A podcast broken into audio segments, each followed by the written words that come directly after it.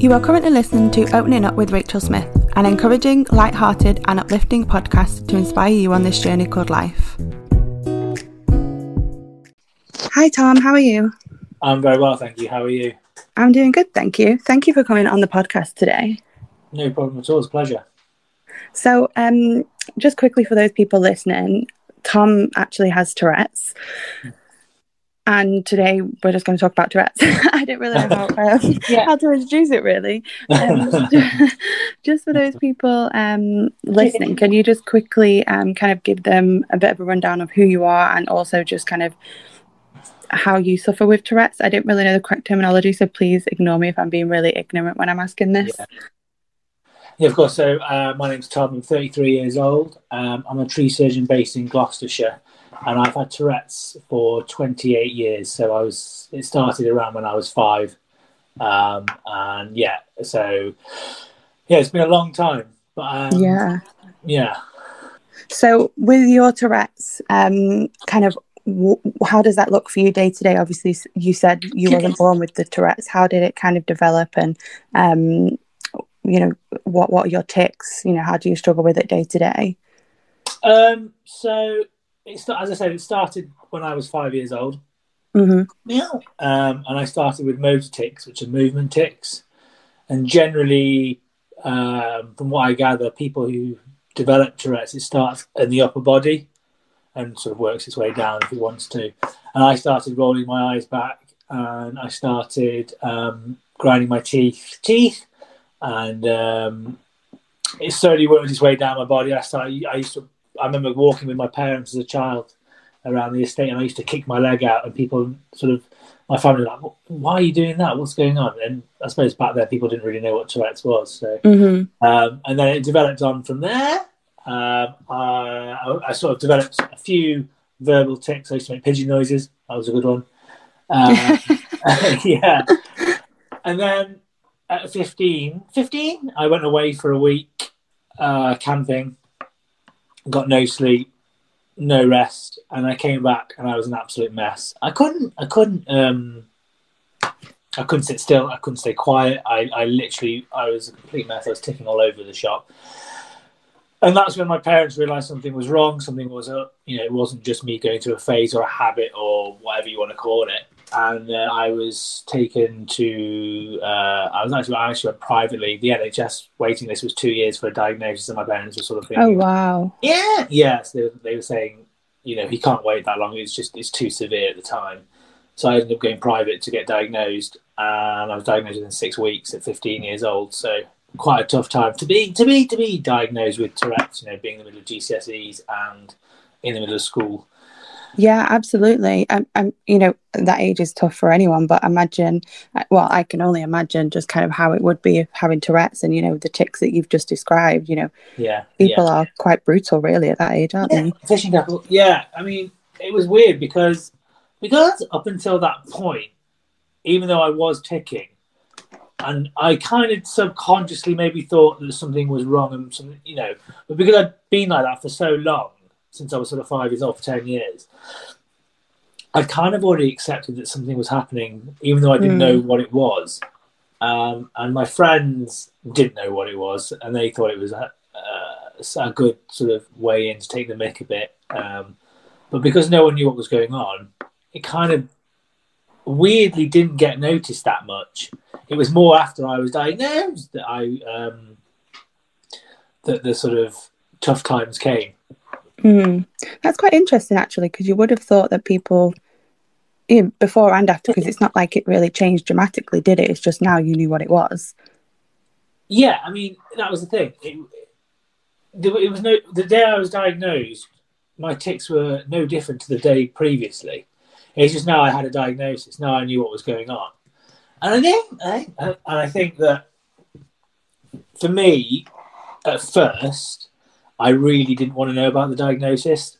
Mm. Um, about before I just before I was diagnosed, my parents sort of worked out that something was wrong, my mum came to me with some information saying, "Look, I think this may be what's going on. I think you may have this thing called Tourette syndrome." Um, and I went into denial for about three or four days. I didn't want to know anything about it. I don't know why, because as I said, I'd been ticking up until then for ten years, and I'd never really Yeah. bothered me too much. And uh, um, and I just went into this sort of like not interested, don't want to know, don't want a diagnosis, don't want to say I've got a mental health problem, sort of thing. And then I realised quite early on that I needed to needed to go and see someone. Something uh, something wasn't right. As I said, I couldn't sit still. I couldn't keep quiet, and it was getting worse and worse and worse. Especially in teenage years when you're going through puberty and whatever, and uh, your body, your hormones, and everything's going all over the shop. It just, yeah, it was it was a very tough time. And how did you find? Um, I know you mentioned that you were going through your GCSEs. Um, how did you find kind of exams if you were ticking a lot? You know, obviously you're not supposed to make noise, and No, it's just something no. that you can't help. yeah, that was a tough one for me. I ended up actually sitting most of my exams from from GCSEs onwards on my own in a separate room. Oh, really? Yeah, yeah, and they gave, and I had things like extra time and you know benefits during my exams. But I, it's weird. The extra time and sort of things didn't really bother me. I didn't need the extra time. They just gave it to me because it was there. hmm But uh, it was weird. Everyone else was going to the main, the main school hall or the school gym hall or whatever. And then I would go into a little room at the side and just sit there on my own and do my exam. And the teacher sat out the side making sure I wasn't cheating. To be totally honest, I think I would have preferred that. And I know obviously the circumstances are very different, but the thought, like me being in a big hall with other people, it made me so nervous. So actually, Yeah. I think I probably would have enjoyed that. But you know, that's me Yeah. being, you know, me. It was a good job, you know. During maths exams, I was shouting out the answers. Or, well, I say what the answers, I didn't know if they were right or what. But, uh, and I think that's why they said maybe you should sit your exams on your own because it's probably not a good idea to be in a hall shouting things out at people when they're trying to do their GCSEs. and especially if the answers are right, then you know you might as well just sit there and give all the answers away. yeah, yeah, I think yeah, it wasn't a yeah. Teachers made it pretty clear they wanted me to be on my own. So So, in terms of the tics, um, Yeah. I know you don't have control necessarily when they come, but do you have a, a control over kind of what they are, or um, h- how how do you? What am I trying to say? Do you have any sort of control over kind of what comes out or when they come out? Can you can you kind of stop them almost, or is it just kind of a free for all? so you can kind of suppress them. From, well, I can. I can kind of suppress them for X amount of time. I Mhm. can't um, keep them in. When, you know, if I'm going to tick, eventually I will tick. It's it's, it's, it's just a fact. Okay. And yeah, I don't have any control over what I say. I don't have any control over um, maybe how loud I say it. You know, sometimes when I say words, my voice goes really high, and, and that's just the way they manifest themselves. Um, but as I said, I can suppress them in certain situations for a, a period of time, but eventually I have to let them out. Um, it, I Is it quite like a? If you, sorry to cut you off there. If you don't get them out, does it kind of? Chicken. I don't know. Can you feel it almost inside? yeah. yeah. It's a feeling. It's like the only way I can really describe it is, you know, when you put a glass under a tap and it's filling, it's filling, it's filling, it's filling, and it will fill over time, and eventually it will just overflow. Okay. It's just a feeling I get, and it, it intensifies, and then and then I tick really. So yeah, it's a it's a strange one. I don't. It's the only way I can describe the feeling, but I, I feel it all over. It's weird. Okay. That's really interesting. I could, I, it, it's just, you know, just how the body works. And, you know, like you said, it, it probably actually is worse for you, maybe suppressing them, you know, because you're Yeah. kind of holding something in that needs to be out. So it, you just Yeah. let it out. Exactly, and I tend to suppress them when I'm in, in situations where maybe I don't know many people. hmm So if I'm in a group situation, I maybe know one or two, and I don't know the rest, and they don't know that I have Tourette's, and then I have to sort of. Uh, it's a confidence thing, I think, for me. Sometimes I go into a situation and, and people don't know who I am or, or the situation, you know, the Tourette's and the and the tics that I have. It's how do you get into that situation and just act normal? Well, is and, and how do you deal with that? Do you kind of go in and just lay it all out, or do you kind of wait till your tics get, you know, progressively worse? I think for me, if I know someone in the group and they know me and they know I have Tourette's, before I go into that group situation, so whether it be meeting up with some friends of some friends or whatever, I tend to ask the person that I know to let the group know beforehand. Okay. Ah, so then I go in and they go, oh yeah, okay, that's Tommy's the one with Tourette's, it's fine, no problem. It's not sort of that taboo in the corner, that elephant in the room sort of thing, like why is he doing that? What and the people then having to ask me. It just eases me in a little bit more. And that's what I tend Yeah. to do. And then if I can't do that, I will I will. I will try and suppress them a bit and sort of ease out and and, and, and, and and try and talk to people through the through the evening or through the day whenever I'm with them and sort of let them know what's going on, just so they know. Do you? Do you do you really struggle when it comes to kind of approaching that conversation with people? Because obviously everybody re- reacts so differently. You know, some people are, are intrigued by it. Some people are a bit curious. Some people are just kind of like, "Oh, is is he a hmm. bit weird?" You know, people act Yeah, so yeah. differently. How do you how do you deal with that? You know, it, it's funny. You know, you think it would get easier over time explaining that you have Tourette's, and in a sense, it has because because it's more publicly aware. You know, through the TV programs, um, all sorts. Um, people now are far more aware aware of it, and actually, it's easier for people to go, "Oh, actually, yeah, I think I know what's going on here with this with this guy. He's got, I think he's got tics or he's got Tourette's or whatever." People can pick up on it quite easily now. Um, but it doesn't really get any easier going into social situations saying, "Oh, by the way, I have Tourette's," even though you think it would do. For some reason, I have this like inner feeling. I don't know what it is. It's just a bit of a, "Oh, how do I explain explain this and and, and and get the right reaction from the people I'm explaining it to?" And I always get a bit nervous or a bit sort of unsure what to say or how to say it. Um, but the funny thing is, and the say it's the same every time I do say it, it it just completely eases the atmosphere. And I, I guess that's probably true because people can you know physically see and hear that there is something obviously Yeah, that yeah. the not the everyday person has. So maybe you just kind of addressing it just almost breaks that elephant in the room, to kind of so I to speak. I think that's it. And it's funny because it, once it's done, it's fine. But I never learn. I, I always seem to have this like real worry about saying to someone that doesn't know that I have Tourette's, you know, telling them all about it, and then that's what's going on. It just doesn't seem to get any easier for me. I don't understand why, but I've had it for a long time. You think? it would be. But I guess it's probably one of those things. And I guess ultimately, maybe are you a little bit tired of talking about it? Do you know what? You think I would be, but I'm not. I love it. You know, I, I- it's it's something. It's a conversation starter, that's for sure. Yeah. Um, and it, weirdly, it's something I'm quite proud of. I know. I and so you should be. It's it's who you are. yeah, exactly. Uh, uh, and I don't take credit for it because it wasn't my choice. But no, but I um, I am quite proud of who I am, and it is unique. It is a slight difference to to the norm, and that's something that I do sort of appreciate. I think. And so you should. Like everybody has their own unique, um, you know, quirks and you know different personality traits. And like you Yeah. said, you absolutely should be proud of who you are. And just like you coming on this podcast, and we will briefly touch on the TV show in a moment. Um, but Yeah. you know, you just being able to sit here and tell your story and raise more awareness. Because before I kind of got to know you a little bit, the only person that I oh, I didn't even know him. It's like the only kind of um, information that I had on Tourette's was, do you remember Pete off Big? Was it Pete off Big Brother? Pete off Big Brother, yeah, Yeah. And that's it. remember. And then since then, I've never kind of heard anything or you know seen it on TV until obviously I was speaking to you and you you've been on a TV show yourself. Can you just kind of go into that a little bit more? Yeah, so I think it was 2016. I was on a program called Employable Me, and it was the the sort of basis of the program. Well, the basis of the program was to show the sort of the world, as it were, the world, world, the world that I um that people with mental health issues, whether it be autism, Asperger's, Tourette's, you know, you name it, um, have unique skills and, and and skills that they can offer to an employer, and they are perfectly capable of having a job and you know doing that job to a, a high level. Um, you know, Mhm. some people might be more niche in what their job role is, but it's the point. The point was to show the world that you know these mental health labels don't stop you from working and working at a good level in whatever the, whatever it is that you do. Um, I I absolutely love that message. You know, there's so many different mental health illnesses out there. You know, yeah.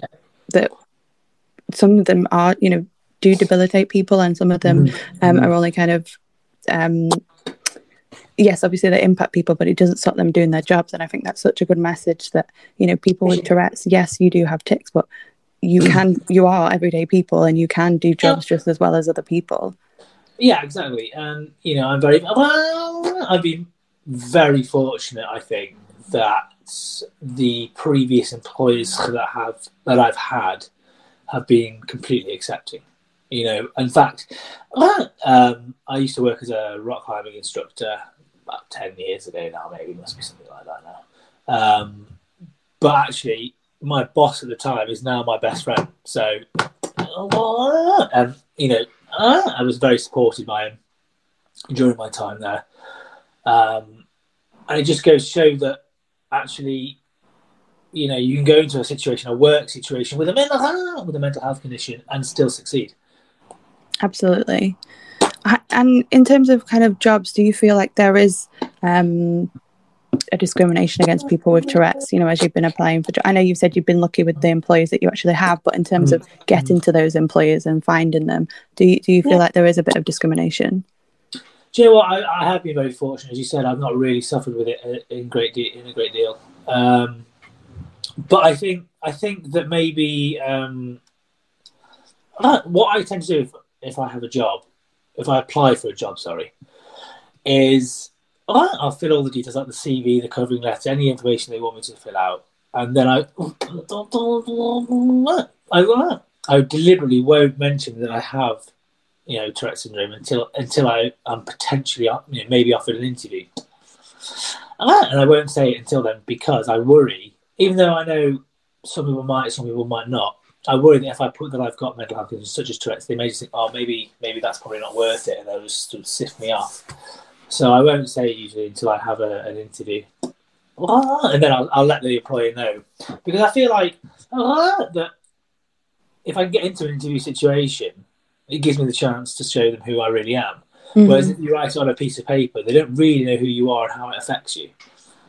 Or, or and they also, generally speaking, will you know imagine the worst most well, most of the time. Well, yeah, well, yeah, that's it. Yeah, and and and the funny thing is that people's people who have Tourette's, their symptoms vary so dramatically. You know, you can be you can be utterly, you know, some really severe symptoms, or, or very mild symptoms, or right in the middle and until you give that person a chance to show them who you are and, and, and, and whatnot, they don't really know.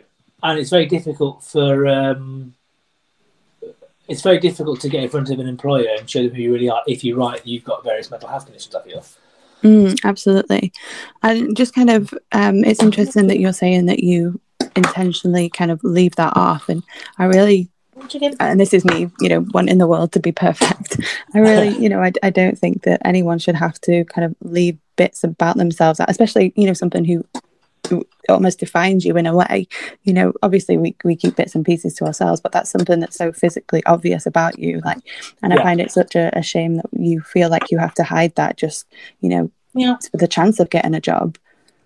I know it's, it's, it's, it's it's not right. It should be that way, and I think it probably is that way some, to some extent. And I don't think every employer is like that. Mm-hmm. You know, some people really embrace it. Um, as I said, you know, the, the, the company I work for now, um, as a tree surgeon, have really embraced it. The staff have really embraced it. It's a really great company to work for. I'm very lucky. I'm very fortunate that the the guys that work there, and my boss, are very understanding and supportive. Um, so yeah, I mean my you know, my advice is really if you do get into you go and show them who you are, shine. You know, don't maybe don't. It's easy to say don't write that you've got a mental health condition on your on your CV or or your covering letter or whatever, but that's down to that's down to people's sort of choice. Mm. I I don't, as I said, because I I want the chance to get in, in front of the people that would maybe potentially employ me and show them who I am and show them how it affects me and show them how I deal with it. You know, it's not just about like for me, it's not just about how I tick and what I tick and how severe it is. It's how I cope with it. Um, and it's how I manage it so that if I was looking for a job, I can say, look, this is what I would do in this situation to make it work. So they get a better understanding of who I am and a better understanding of how it would work as a dynamic in a, in a, in a working environment. I love that. And just kind of going back to you, how you cope with it, like how how do you cope with it day to day? Do you do you struggle with it? I'm guessing you probably have good days and bad days. Yeah, yeah. Some days are good, some days are bad. Um, you know, it all depends on. There's various factors that affect it. Stress and sleep are the big ones. Sleep really is the big one. The less the less sleep I get, the usually the worse I am. Um, if I get into a very, very stressful situation, it may not affect me at the time because I may be so focused on what I'm doing because it is so stressful or, or something really matters at that moment. and I'll be so occupied. But as soon as I come out of that situation, I can be very, very ticky, and yeah, I can, I can um, the symptoms can intensify. So yeah, yeah. How have you found it, kind of with friendships and, I, um, I, you know, you you don't have to go into too much detail, but kind of relationships and things like that. I know you're married now to a very lovely, beautiful Emily. And how how has she kind of dealt with you know that whole situation and you know bringing you home and then introducing you to her friends and family? You know? yeah you know i i genuinely i genuinely couldn't ask for more. You know the support the acceptance the the love the care is just second to none. And it always has been from day dot. And you know her family are exactly the same. They were completely accepting. There was no there was no worry. There was no sort of concern. It was this is tom. He has Tourette's brilliant let's get on with it and it has been and like that's that. the way it should be. Yeah, yeah, yeah. And I've been very lucky. Uh, and she's always pushing me, even when I don't fancy it one day, or you know, she's always pushing me to achieve and achieve and achieve. Because I, you know, I suppose in some respects, due to the mental health problems I've had, I've had some quite negative uh, uh, outlooks on life. But she's always, she's always there pushing me, saying, you know, you don't need to think like that. You know, I know you may have thought like that in the past, but oh, how about trying like this in the future? And it's always about taking me out of my comfort zone, which sometimes I complain about religiously, but I feel like we all do that at some point, though. yeah, it's just a confidence thing, you know. And, and actually, she gives me the confidence to do those things. You know, some days I have to, whatever it is that I have to do that I don't really don't want to do. She she gives me the confidence to do it, and once I've done it, I'm like, oh, well, it wasn't really that bad. So it's just a learning curve, really. Mm. And I think it, you know, especially it, probably really helps just having that person who not only supports you with their family as well, but also, like you just said, pushes you completely out of your comfort zone. Yeah, I'm very lucky that she um, that she does that. I'm very lucky that she supports me. I'm very lucky that she she's willing to put that effort into me. Um, and sometimes, sometimes, as I said, some days I I'm all for it. I, you know, I'll go with the flow, and some days I'll push back. But she understands that, and that's great. You know, we have a great dynamic in that situation. And I feel like that's just kind of, you know, everyone in general. Some days we have the days where we're like, yeah, I can, you know, I'm invincible, I can do this. And then other days we're like, mm, not so sure about that. yeah, the amount of times I've rang Emily in the morning, thinking I can't do this. It's, it's just a nightmare morning, and then she rings me again in the afternoon after lunch. I'm like, I'm having the best day ever. what are you talking about? I didn't say that. yeah, sure. I don't remember any of that. So yeah, it's just funny how it fluctuates. You know, your moods. It's it's, it's, it's bizarre.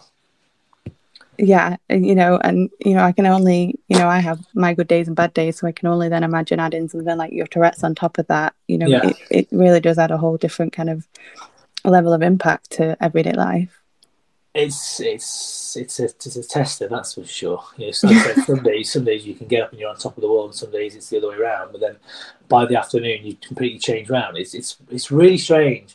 And the Tourette's obviously fluctuates. You know, some weeks I'm worse than others, so you know you might have a bad week one week, and then the next week you may have a good week. And it just, I sort of like my philosophy is I'll wake up and I'll see what's going on. Mm. If it's bad, we'll deal with it. If it's not good, if it's not bad and it's it's a good day, it's a bonus. So I just sort of take each day as it comes really and, and build on that. Absolutely, I love that kind of outlook on life. Just taking each day um, as it is and just seeing what happens. Do you um, kind of have to do anything medically speaking? Um, you know, do you have to take medication or go to therapy? You know, how how do you deal with that kind of as an ongoing issue?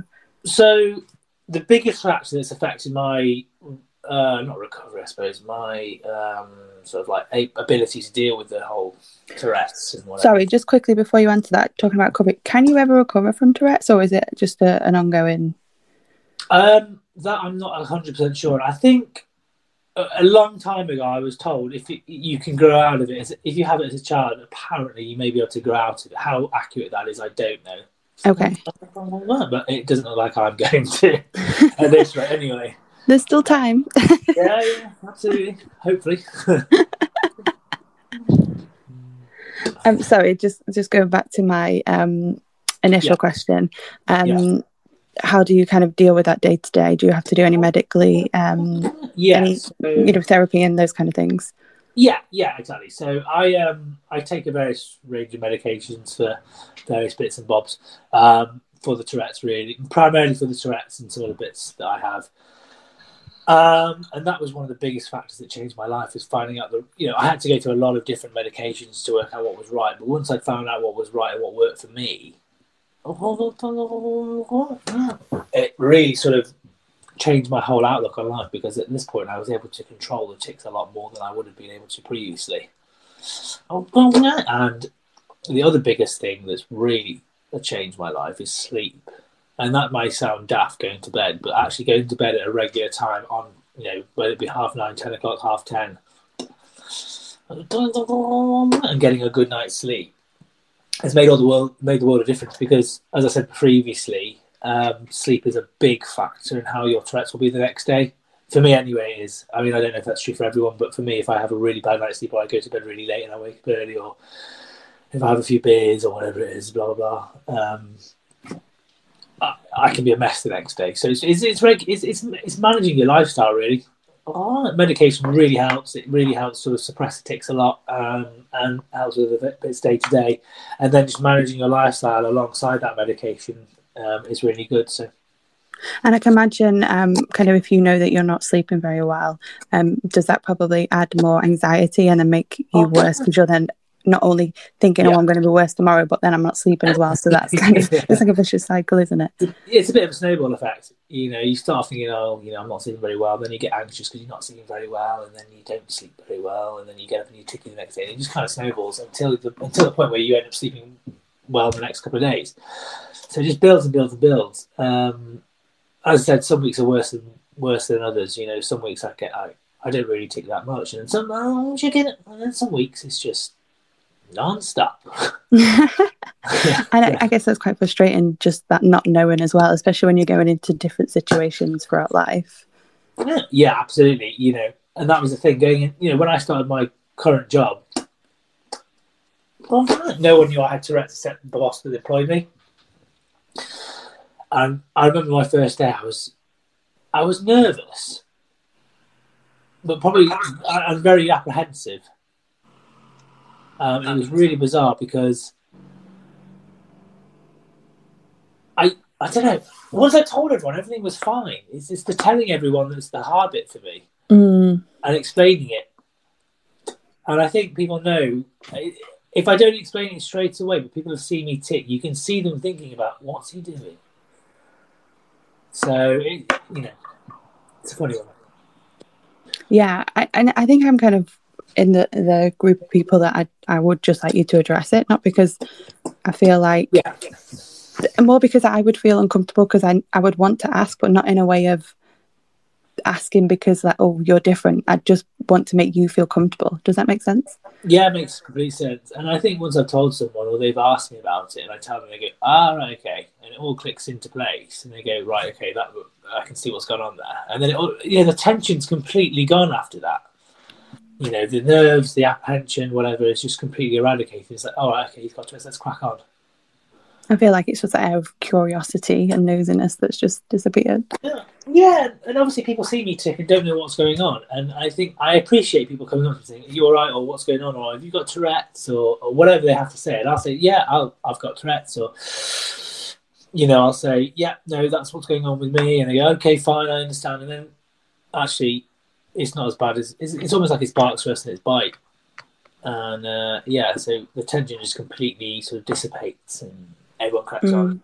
And then, and also my confidence grows once they know. And I just, and then I'll just eventually I'll open up and I'll just tick like normal. And then at that point, are you just kind of not bothered? Whatever comes out, comes out.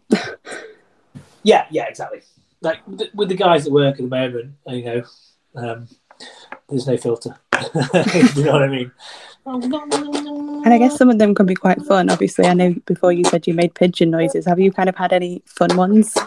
Oh, they, I don't know if that's offensive to say fun ones.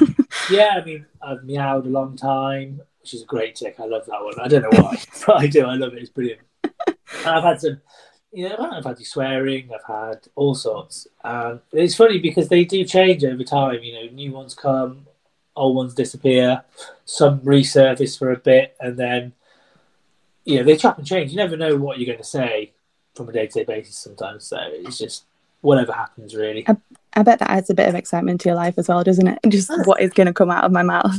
well, it's that sort of like um, Tom Hanks scene, isn't it, with a box of chocolates in Forrest in Forrest Gump? You you never know what you're going to get, and it's that's it. you kind of wake up in the morning and go, right, what's going to happen today?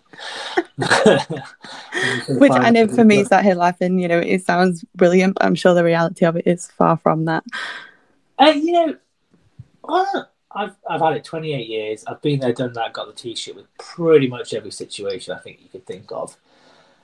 Um, you know, I've accepted it, and, for me, that was the biggest thing when I was younger that helped me, I think, recover from the sort of mental side of it, the mental games. Um,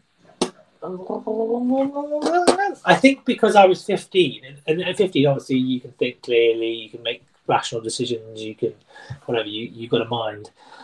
Compared to when you're sort of three or four of being diagnosed, I was able to make that decision where I said to myself, I actually now know I can't do anything about this. In the sense, I can't get, I can't get rid of it. It's, it, it. I have Tourette's, and that's it.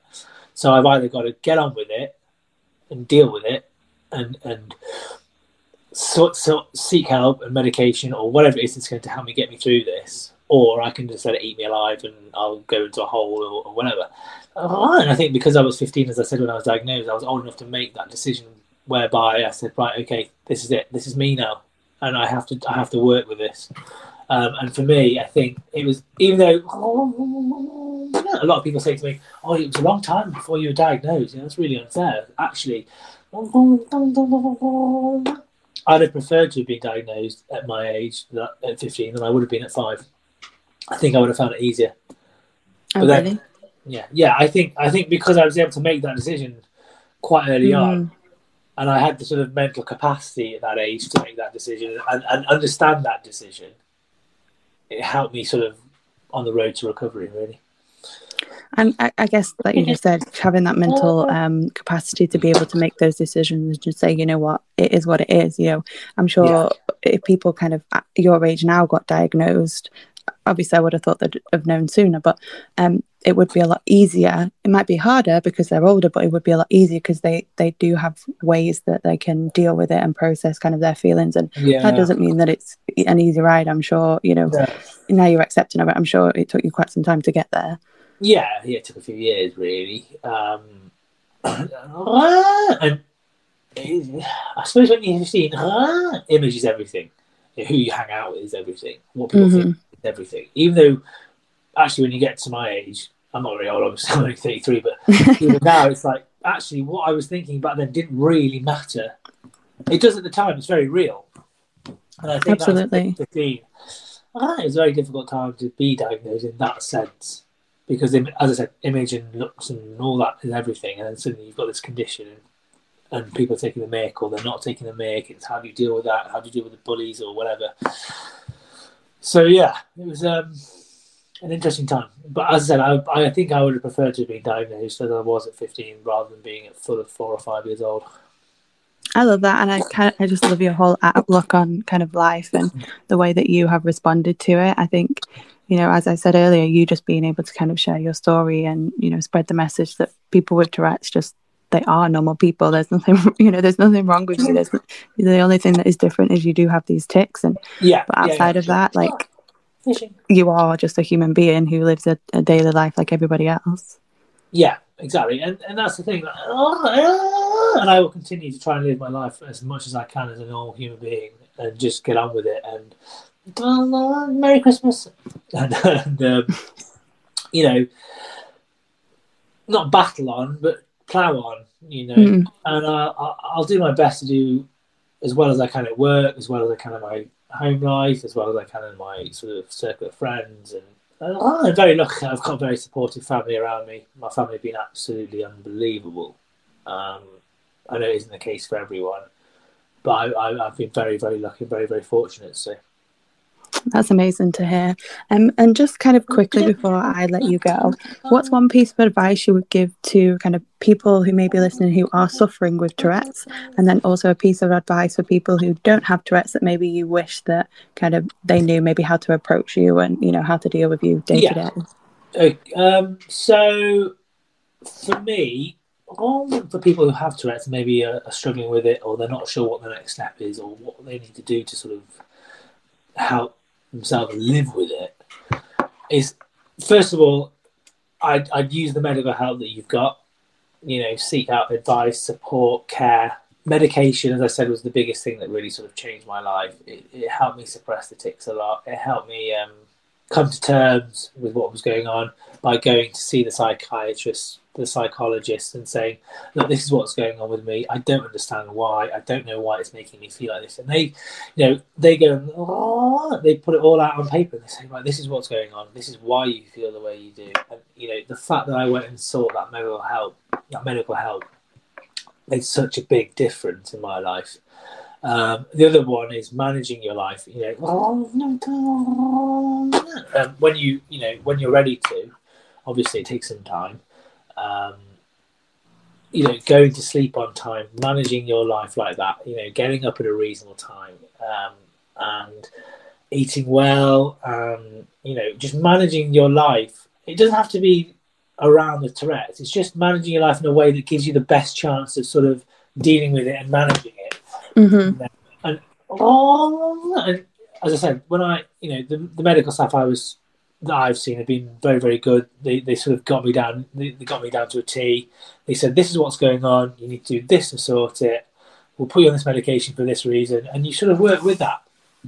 And yeah, that would be my advice. To people who have Tourette's are not sure what to do, use the medical advice. That's what they're there for. They're, that's what they're trained in.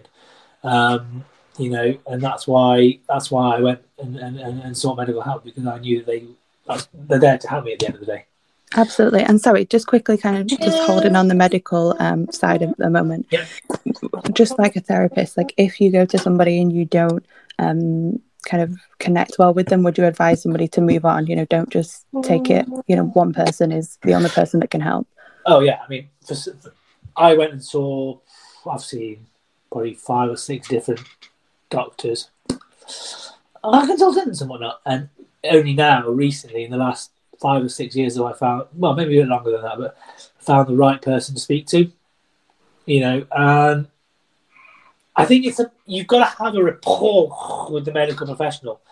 I think in this situation because mental health is so um, important and so um, and there's a stigma about it and there's a you know you have your own. It's very difficult to do. Mental health is a, is a silent battle at the end of the day. You need someone who can sort of really understand where you're coming from, and vice versa well, if you don't get that from the doctor you're with, I mean, I remember uh, there was one doctor I saw when I was probably between the ages of 10 and 14, and I just didn't get on with the guy. And I, I said it for a while. I didn't get on with him at all. He wasn't anything, you know, he wasn't a bad bad guy. Yeah. His his idea of what needs to happen, his idea of what was going on, didn't match my sort of feelings. Okay. So I moved on and met someone, uh, met a doctor, and from then on, he sort of, I laid my life out to him in 45 minutes. And he said, This is what's going on. This is what you need to do. And he just got me down to a T in, in, in an hour. And wow. from then on, I just sort of stuck with him because it worked. And yeah, if you don't have a rapport or this doctor isn't working for you, um, whether you be a parent of a child with Tourette's or whether you be an adult with Tourette's trying to find it, just take a chance and go and try someone else. Go and seek someone who maybe fits the bill a little bit more and see what happens. I love that. Um, and just kind of the second part of that question anyone who doesn't have Tourette's, what kind of advice would you, um, or something that you want them to kind of understand a bit better? So, I mean, we're very lucky nowadays that Tourette's is obviously much more publicly aware. You know, people know more about it. And, you know, people just to be. For me, it's about patience, it's about understanding, it's about, you know, if you want, I'm very, I'm, I suppose in a way, I'm very open about it because I've had it for so long. I've been in a lot of situations where it may be uncomfortable, maybe better. Um, so I'm quite open to speak to anybody about it. It doesn't matter who they are. But I think if you see someone who's clearly struggling or you think they have tics, it's the same as anything. You know, don't stare at them. Don't put them under any pressure. Don't don't create any anxiety around the situation. Just be patient. You know, and if and if they feel like if you feel like asking someone what's going on, don't be afraid because most people, or most people that I know that have had it, have been very open about it and said, "Yeah, I, I have Tourette's, and that's what, that's what's going on." And actually, for me, if someone does say what's going on, I say, "I'm sorry, I'm really sorry. I, I have Tourette's. That's what's going on. And they go, ah, okay, no worries. And it completely diffuses the situation for both Mm. parties. It's not just the person who, who's wondering what's going on, and or the person who has Tourette's themselves. For me, if someone asks me what's going on, I tell them, they go, ah, right, yeah, okay, makes sense. And then actually the situation goes away. Yeah, I think that's great. And, you know, I'm, if, if you've kind of been listening to my podcast for a while, um, people know that I'm all about asking questions. So I would definitely be that person to ask questions. But as I mentioned before, I, I wouldn't want to do it in a way that would make you kind of uncomfortable. So it's nice to hear you saying most people are quite open to talk about. And especially, Yeah, you know, in terms of kind of mental health issues, this still is a, an issue that really doesn't get talked about enough as it should. Um, so it's yeah. probably nice, quite nice for you you to be able to kind of spread a bit more awareness about it. yeah, uh, you know, as you said just then, mental health is one of those things that doesn't get talked about as much as it should do. Um, there's that sort of stigma about it, but you know what? The best thing I ever did was talk to someone. And it's easy to say, "God, you should just go and talk to someone," because I know everyone's situation is very different, and everyone's everyone suffers in different ways with different things, at different levels and different severities, and I get that. And I'm not saying just go and speak to someone because it's not that simple. I know, but if you can and you feel you want to, just opening up is it's incredible. It really it's is. a weight that lifts off your shoulders, and actually, that old saying of a problem shared is a problem halved is so true. And the amount of times I've I've Em said, my partner Emily has said to me, "What's going on?" Like, Nothing. Nothing's going on. I'm fine. I'm fine. I'm fine. Then a week later, I just blurt out all this stuff at her It all comes out. it all comes out, and then I go, oh. she, and she she'll, she'll say, "You need to do this. This needs to happen. We'll do that there, this there." And I go, "Actually, yeah, that's fine, brilliant, no problem." That's, you know, I feel a lot better. Mm. And if you know, if you find it difficult to speak to someone, just try and at your own pace work up to it. Work out what you want to say. When you feel like you're in a situation where maybe it's the right time, seize the opportunity because there's never you're never ready. You know, Mhm. I'll be ready in two weeks. That for me, that didn't happen. It was it was a case of I have to. I know I have to speak to someone, and I'll just pick the right situation that feels the most comfortable at the time. So yeah, I love that. I love the fact that you're kind of telling people to do it in their own timings and not because they feel like they have to. And I think that's something that's really important that kind of Yeah, needs I to be think- addressed more. Yeah, I think you have to sort of respect yourself in the sense that sometimes it's easier to talk about some things than others, or it may take someone longer to, to open up than someone else, and that's just mental health, really. You know, that's part of who they are, and you know, but the, as I said, if you can and you want to speak to someone, it is so good because there's so much support out there, and well, the chances are. You know, a lot of the time, I think I'm the only one thinking like this. I'm the only one who's going through this. I'm the only one who feels like this. Actually, I think mental health was it affects one in four people in the UK or something like that. I'm not Something sure. like that, yeah. So the chances are one or two of your friends are probably going through the same thing. Maybe a family member's going through a similar thing, or whatever. You know, a professional in your working environment is going through the same thing. So you're not the only one. You know, and yeah, it's just don't feel alone.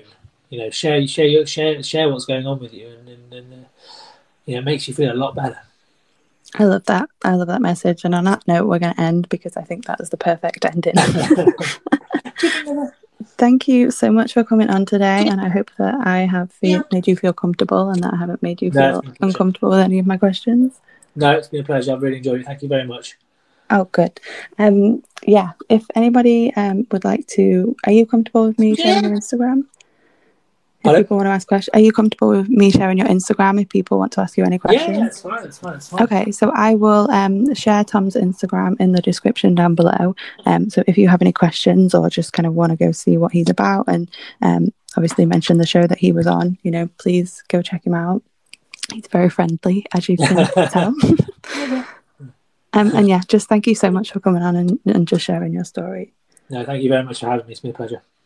Uh, and I will speak to you uh, very soon. Cool. Take care. You too. Bye. Bye. Bye. Bye. bye. Thank you for listening to Opening Up with Rachel Smith. I hope to see you back for future episodes so we can all continue growing and figuring this thing called life out.